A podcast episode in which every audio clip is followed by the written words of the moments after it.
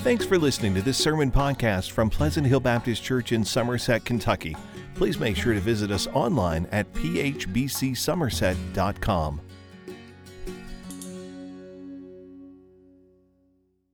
Wrap up our series that I started last week. I've never done a two week series, but it's the first time for everything, Devin. So, uh, we had an anchor series, Stability Through Any Storm. We're looking specifically at two different stories about Jesus with his disciples on a boat in the Sea of uh, Galilee.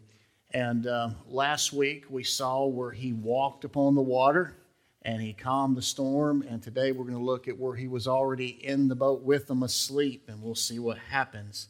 Um, I love history, I love uh, inspiring stories from history. Uh, I hope I don't get this name too wrong. I looked it up, but in the 19th century, Horatio Spafford, uh, he had lost four daughters when an ocean liner sank in the Atlantic Ocean.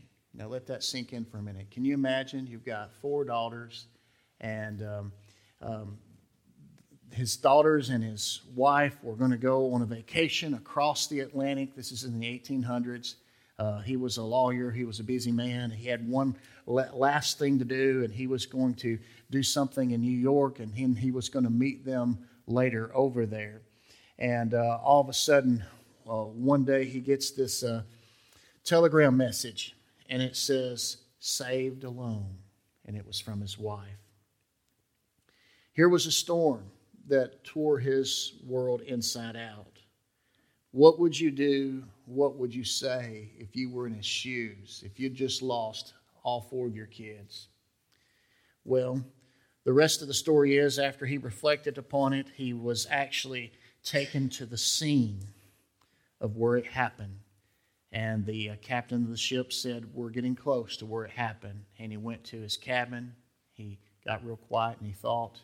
And as history tells us, he wrote the words of one of our favorite hymns and it goes like this When peace like a river attendeth my way, when sorrows like sea billows roll, whatever my lot, thou hast taught me to say, It is well, it is well with my soul. I don't know if you knew the backstory to that hymn, but that's the backstory to It is well with my soul. Someone that had lost a whole lot in life, and yet he was able to look at tragedy. He was able to look at a crisis and say, It is well with my soul. I don't know about you, but when the storms of life come, we need to have an anchor like that that holds us, that gives us peace beyond understanding, that gets us beyond the storm. And that's what I want to talk to you today. My message is entitled Beyond the Storm. You know, it's it's great when you can say you've survived a storm, whether it's a, an actual physical storm or, you know, metaphorically, you go through a, a horrible storm in life and you find yourself on the other side and go, wow, I never thought I'd be here, but I've survived the storm. But what about life beyond the storm? That's what I want to talk to you about today. Bob Coughlin said these words God moves in a mysterious way, his wonders to perform. He plants his footsteps in the sea and rides upon the storm. Deep in his dark and hidden minds, with never failing skill, he fashions all his bright designs and works his sovereign will. What does that mean? Well, it means that God's plans are sometimes mysterious, but even in the midst of uncertainty, we know that God is in control. And that is a comforting thought to know that God is in control. He will get us through this. The storms of life prove the strength of our anchor, and our anchor is Christ. I want you to look, if you will, in the Gospel of Luke.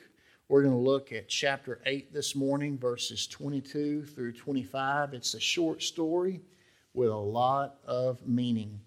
In Luke 8 22, the Bible says, One day he, is, he, and his, he and his disciples got into a boat and uh, Jesus told them, Let's cross over to the other side of the lake. So they set out, and as they were sailing, he fell asleep. Then a fierce windstorm came down on the lake. They were being swamped and were in danger.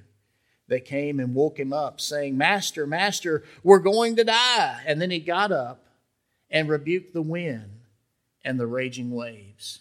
So they ceased, and there was a calm. He said to them, Where is your faith? They were fearful and amazed, asking one another, Who then is this? He commands even the winds and the waves, and they obey him. What a awesome picture here. You can read the uh, another version of this account in Matthew or in Mark. You'll learn when you read all three accounts together that uh, Jesus said, Let's go across the lake. There was more than one boat. Um, he's in the disciples with one boat. There is a pillow there, and he, he just takes a nap. Okay? He takes a nap, and then all of a sudden, this storm just comes up, and it's a big, bad storm.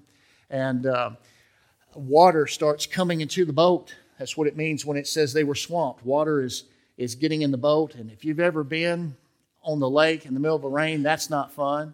Uh, I hope you've never been in a situation where you see your boat taking on water. That's really not fun. And you begin thinking, oh my, here were experienced uh, fishermen that were with Jesus. Remember Peter, James, and John? You know, Peter and John, or James and John and Peter, they were all fishermen. And so they did it for a living, and they are scared and Jesus is asleep. And I, another version in one of the Gospels says, Do you not care that we're going to die? And they wake him up, and then the rest is history. He speaks to the wind and the waves, and there's a calm. What an amazing story. You see, God likes to reveal himself through storms. Uh, I, am reminded actually that if you're familiar with the book of Job, uh, and this is a side note, but if you if you're familiar with the book of Job in the Old Testament, you know that Job he wrestled with why was he suffering and why why were all these bad things happening to him? All of his friends finally had a ready explanation. They said, "Job, you must have really did something that we don't know about. God is out to get you, Job." And we we learn when we read the book of Job from the very beginning that God says that Job is an upright blameless, righteous man. There is no one else on earth like him. And God allows the devil to do things in his life. And uh, you, you, you read through the book of Job, and his friends come and they show support and they're silent for about a week.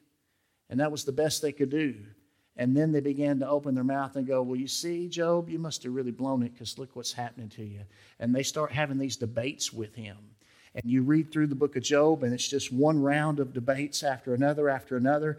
And the whole time, Job says, I'm innocent. I haven't done anything wrong to deserve this. I don't know why I'm going through this, but one day I want to have my day with God in court. And one day, when you get to the end of the book of Job, I think it's about chapter 38 or so, it says that there's a storm. And then in the storm, here comes God. And he speaks to Job. God reveals himself to Job in a storm. And I wonder how many times we encounter storms and we miss the opportunity of God is trying to teach us something. He's trying to reveal himself to us in a unique unique way that we wouldn't appreciate unless we went through the experience of a storm. And that's what he's doing here with the disciples. You know, when a storm comes into your life, it does two things it reveals what you believe about God. It really does. When you, uh, when you go through a storm, it reveals what you believe about God. Uh, in other words, when a storm comes into your life, is God still good for allowing it to happen? Think about that. I've wondered that before. You go through a storm and you're like, man, is God still good? Because, you know, I don't like what I'm going through. Well, yeah, he's still good, but on an emotional level, that hits, don't it? What about when a storm comes into your life? Uh, when you pray during the storm, do you still believe God cares when he seems to be silent? Because here are the disciples. They, you know, they, they've been through an encounter where Jesus wasn't in the boat and he walked on water and came into the boat. Now Jesus is in the boat. This is great, but he's asleep. And now here's a storm and now water is getting in the boat. Does he not care? Wake up, Jesus. Come on. I mean, sometimes I feel like we're that way. We know that the Bible promises that God is with us, that He'll never leave us, that He'll never forsake us. But how do you handle it when God is silent? But just because He's silent doesn't mean He's absent. You know, when a storm comes in your life, it reveals what you believe about God, but it also reveals what's really inside of us.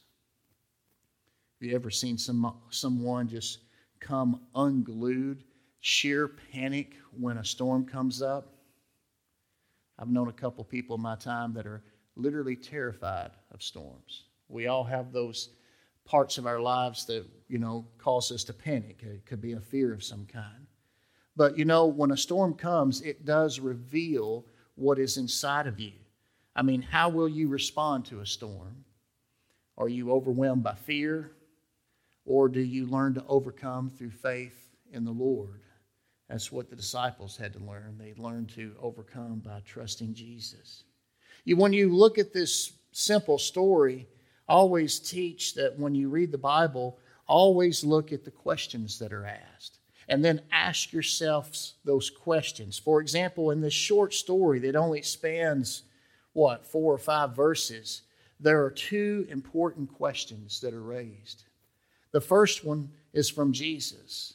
He says, Where is your faith? Now think about that for a moment. Where is your faith? Here is Jesus. He, he stands up, he rebukes the wind and the waves, and just like that, they calm. And then he says, Where's your faith? Wouldn't you love to have been there when that happened? I would. That would be awesome. Reminds me of a little boy in Sunday school. He was asked by his mother what he learned that day. And he said, Well, Mom, he says, our teacher told us about how God sent Moses behind enemy lines on a rescue mission to lead the Israelites out of Egypt. When he got to the Red Sea, he had his engineers build a pontoon bridge and all the people walked across safely. And then he used a walkie talkie to radio headquarters for reinforcements. And then they sent bombers to blow up the bridge, and all the Israelites were saved. And his mom said, Now, is that really what your teacher taught you? And he goes, No, mom, but if I told you what our teacher said, you wouldn't believe it. Where is your faith? When it comes to believing God's word, do you really believe it? I'm reminded of uh, the scriptures in Romans 10 17. It says, Faith comes from what is heard, and what is heard comes through the message about Christ. I believe when I memorize that in a different language or a different uh, Bible translation, faith comes by hearing, and hearing by the Word of God when we hear the Word of God, when we hear the message about Christ, the only um, appropriate response is faith to, to believe it, uh, uh, to believe it, and to receive the benefit of that trust. There's an old song. I'm going back on this one, Devin. 1993, but don't tell anybody, okay? You ever heard of a guy named Wes King? Uh, he had one song that I really loved, and it's called I Believe. And I'm not going to sing it to you, but I'll read the lyrics to you. It says, I believe in six days and a rest, God is good. I do confess. I believe in Adam and Eve, in a tree in a garden, in a snake and a thief. Uh, and then the chorus is, I believe, I believe, I believe in the Word of God. I believe, I believe, because He made me believe. He goes, he goes on. He says, I believe Noah built an ark of wood 120 years and no one understood. I believe Elijah never died, called fire from heaven on a mountainside. Uh, it goes on. I've been passed down through ages. It's been passed down through ages of time, inspired by the Lord. His word will remain to the end. I believe Isaiah was a prophet of old. The Lamb was slain just as he foretold. I believe Jesus was the Word made man, and he died for my sins, and he rose again. I believe, I believe, I believe in the Word of God. And it's a great song, kind of peppy, but it reminds me that think about all these great stories that we've heard from the Bible all these years, maybe since you were a young child. Do you believe? Do you believe that God is who He says He is? Do you believe that He will do what He says He will do? Uh, that is a fundamental question. When you and I go through the storms of life, it really forces us to be honest and say, Do I believe God? am I willing to trust Him through this storm? Am I willing to trust Him with this pain or the experience that I have? Can I really live by faith and trust Him with this? I'm reminded of examples in history. A couple of them stand out to me. Hudson Taylor, the great missionary Hudson Taylor, who did a lot of work on the uh, China Inland Mission. Once, while once when he was going through a very difficult time in the ministry there in China, he wrote to his wife. He says, "We have 25 cents and all the promises of God." That's faith. Instead of looking at what he didn't have, he said, Well, here's reality. This is all I got. But I've got the promises of God. I've got the calling of God on my life. I've got, I've got a God that says He will meet all my needs. I've just got to trust Him. Seek His kingdom and His righteousness first, and all those other things what we eat, what we drink, what we're going to wear they'll be added as well. What about Corrie ten Boom? Great story. If you're familiar with Corrie ten Boom, she wrote the book The Hiding Place. She was a survivor of the German concentration camps. Uh, often it was said people would come up to her and say, Corrie, what a great faith you have, you know, to, to endure the concentration camps, to, to survive that, to go through that horrible experience and be able to talk about it. What a great faith you have. You know what she would do? She would just simply smile and respond, No, what a great God I have. And that's true. You know, when faith talks, it's not about that I've got something you don't, but it's this, this God that we serve.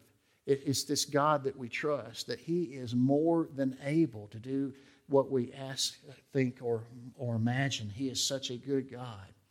And our faith points others toward this great God. You see, the first key question is where is your faith? But the second question in this short story really gets you. After Jesus rebukes the wind and the waves, and he goes, Hey, where's your faith? And then the response the disciples are fearful and amazed, okay, all at the same time. And they ask one another, Who is this? He commands even the winds and the waves, and they obey him. You see, they thought they were starting to figure Jesus out. I mean, he feeds 5,000 and all we have is a sack lunch, and he takes that and he prays and he blesses it and breaks it, and all of a sudden, this little sack lunch multiplies and it feeds 5,000 people. And as if that's not enough, there are 12 baskets of leftovers afterwards. Can you, make, can you imagine that?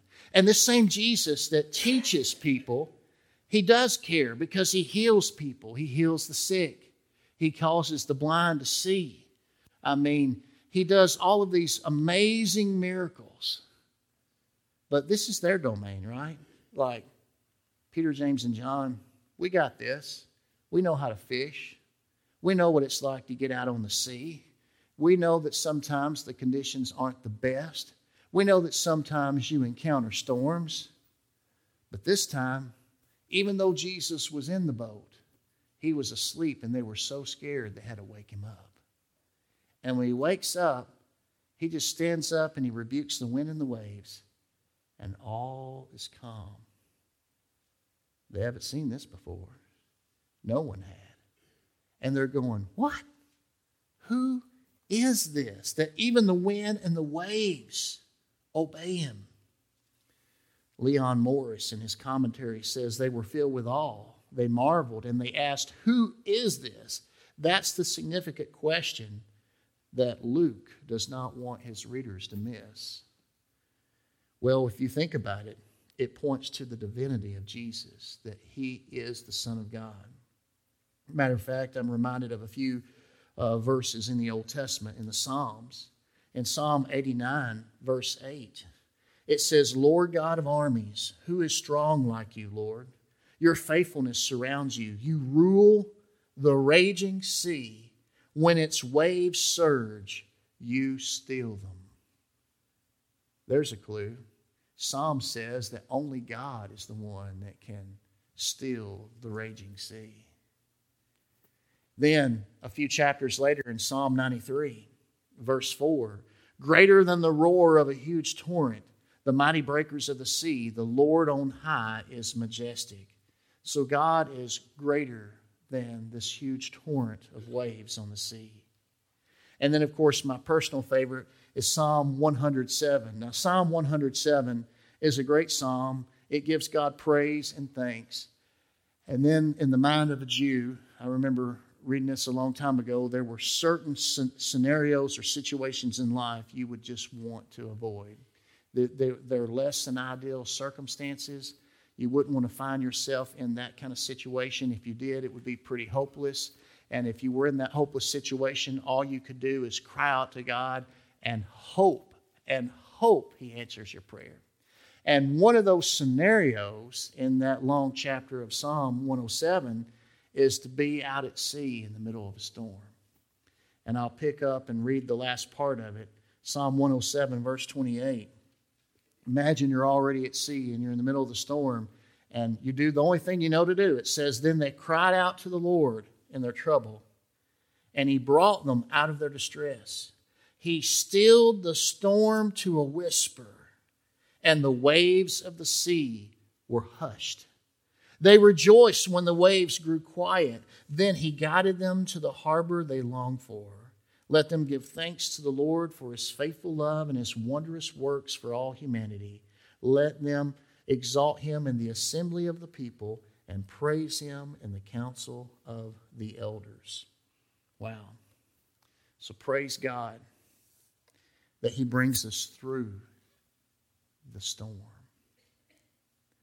You know, that that story, think about waking Jesus up. Do you not care? Hey, Jesus, we're going to die. And he stands up and he rebukes the wind and the waves. And then they go, Who is this? I tell you what, he's God. He's the Son of God. Matter of fact, a little bit later in Mark or Matthew 16, Jesus has a moment with his disciples in Caesarea Philippi. And he says, Who do other people say that I am? And they gave their answers. And then he turns and looks at them. And he says, Who do you say that I am? And Simon Peter said, You're the Messiah, the Son of the living God. That's the only explanation. No man can do what Jesus did unless God was with him. Remember, when a storm comes into your life, it reveals what you believe about God. And that's why the disciples said, Who is this? That he commands even the wind and the waves, and they obey him. And remember, when a storm comes into your life, it reveals what's really inside of you. And that's why Jesus asked, Where's your faith? And so, very quickly, I want to give you three quick lessons we learn about the Lord through a storm. Number one, you can be in the center of God's will and still experience a storm. Think about that. I mean, they were with Jesus, they were doing what he wanted to do. Hey, let's get in the boat, let's cross the lake. They were serving right beside Jesus. When he went somewhere to teach people, they were there. Whenever he needed help, they were there.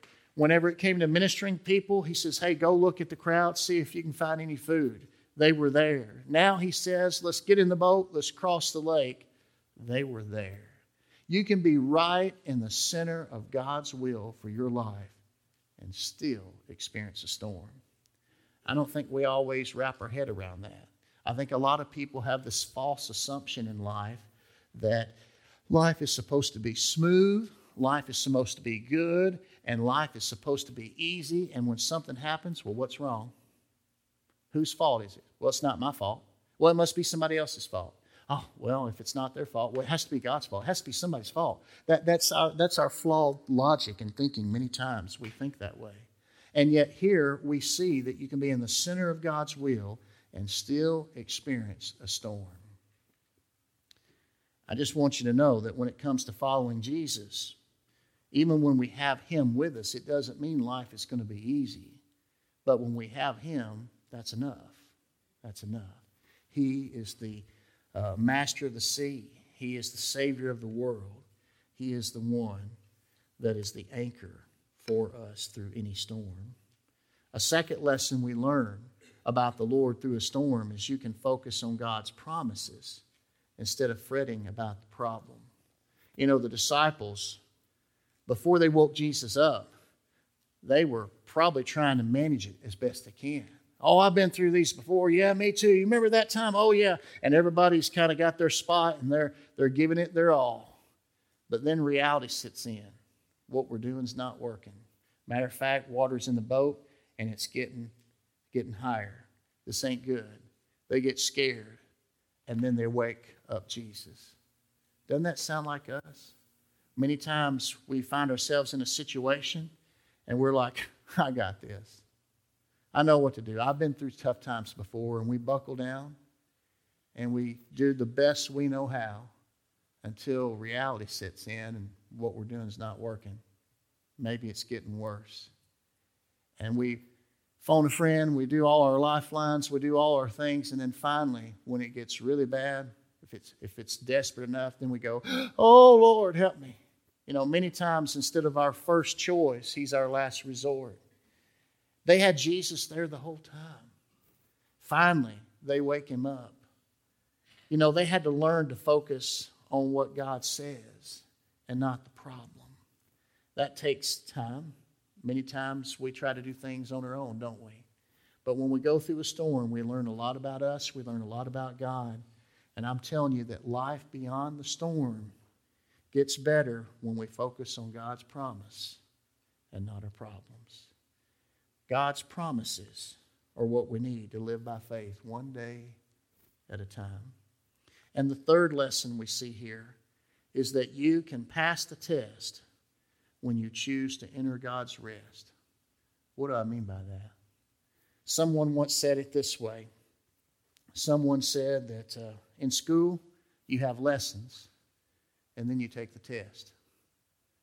But in life, you have tests and then you learn the lessons. There's some truth to that. You know, you will pass the test of life when you learn to enter God's rest. Here was Jesus. Look what he had already done before they got in the boat. And he's the Son of God, he knows what's going on. And he says, We're going to get in the boat and we're going to cross the lake. There's more to do, guys. And he wasn't worried about it. he took a nap. And then the storm hits. Jesus is asleep. Oh my goodness. Well, don't wake him up. We can handle it. We, we'll take care of it. And then that's not working. And finally, in desperation, they wake him up. You and I, if we want to enter God's rest, we've got to pass the test and learn to trust him. What do I mean by that? Let me read you a, a, a psalm one of the shortest Psalms you'll find, Psalm 131. It's three verses. It says, Lord, my heart is not proud, my eyes are not haughty. I do not get involved with things too great or too wondrous for me. Instead, I've calmed and quieted my soul like a weaned child with its mother. My soul is like a weaned child.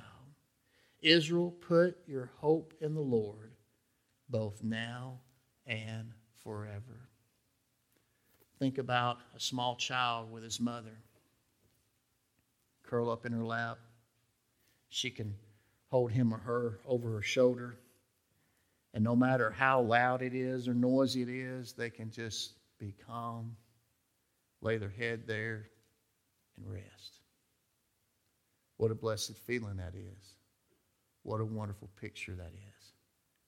God's saying to us, Will you trust me like that? Will you come to me, lay your burdens down, and trust me and enter my rest? Now, it's interesting when you think about this concept of entering rest because Jesus said in Matthew 11 28, Come to me, all you who are weary and burdened, and I will give you rest. That's what I want you to see this morning.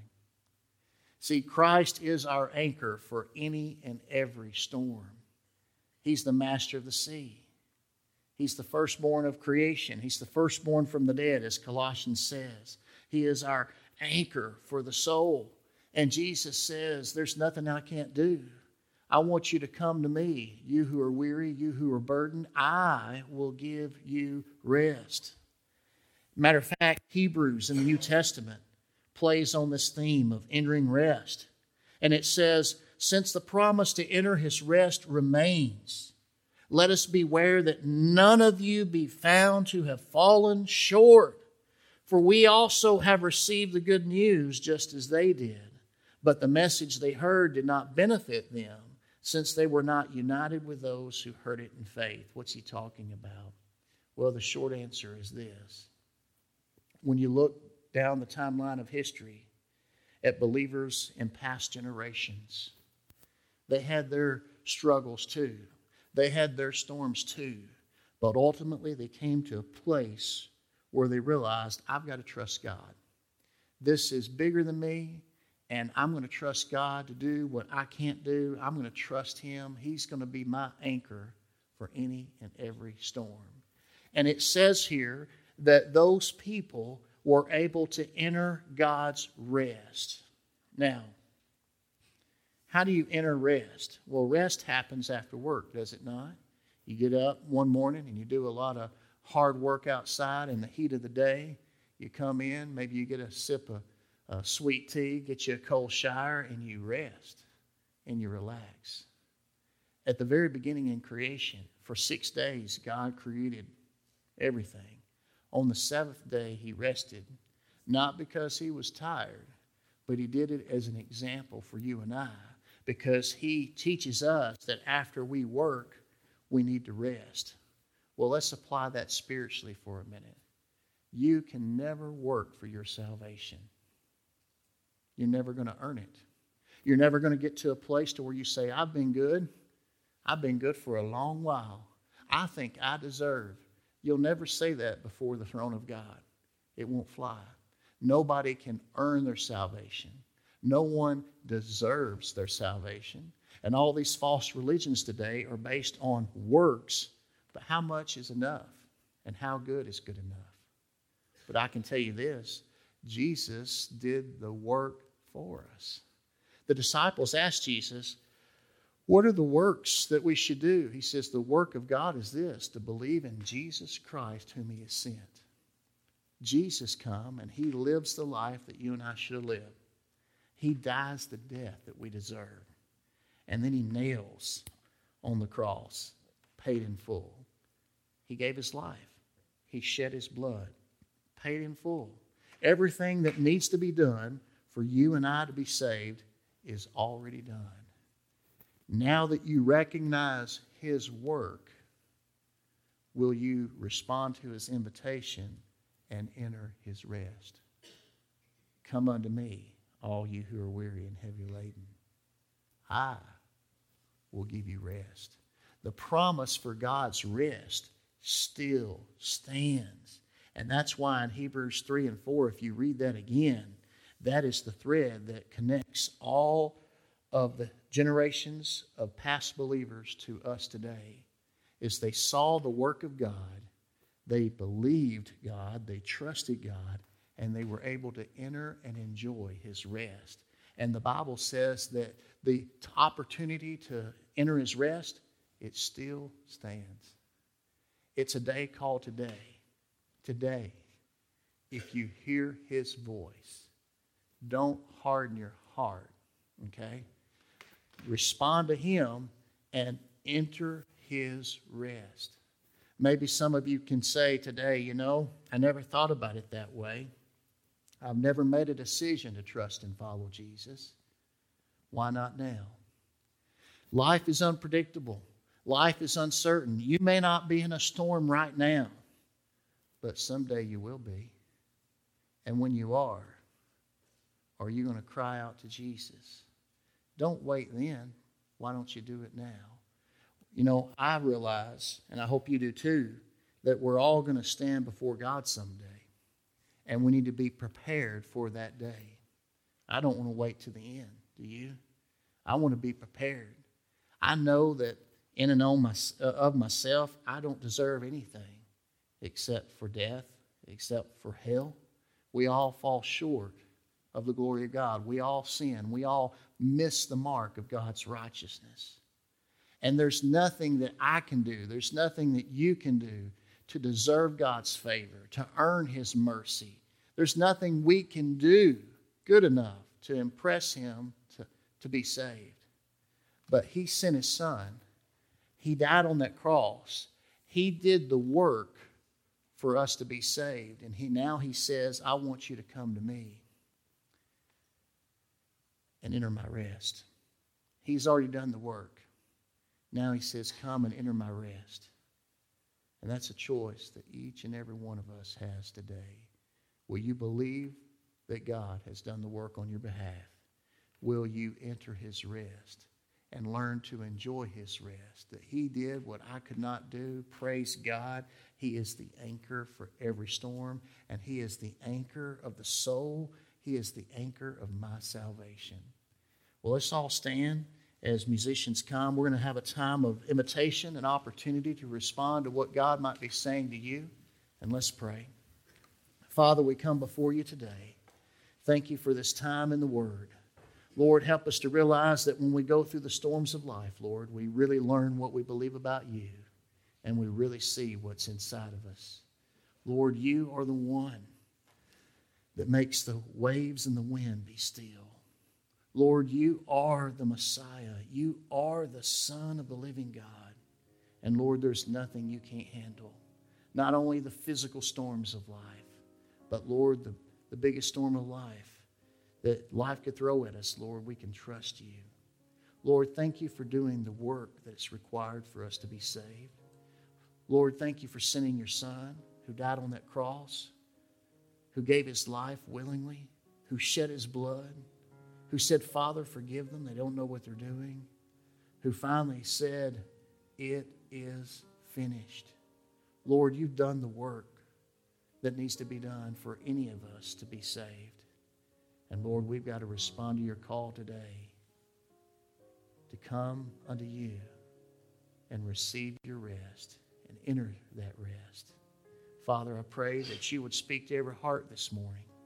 Father, I pray if there's someone here today that's never took that first step to trust and follow you, Lord, I pray today they'll make that decision to come to you and enter that rest, to stop striving, to stop uh, working, stop trying to impress you or others, and simply to receive the free gift of God, which is eternal life in Christ Jesus our Lord.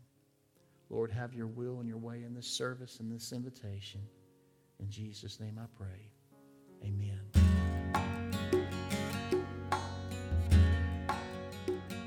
Thanks for listening to this sermon podcast from Pleasant Hill Baptist Church.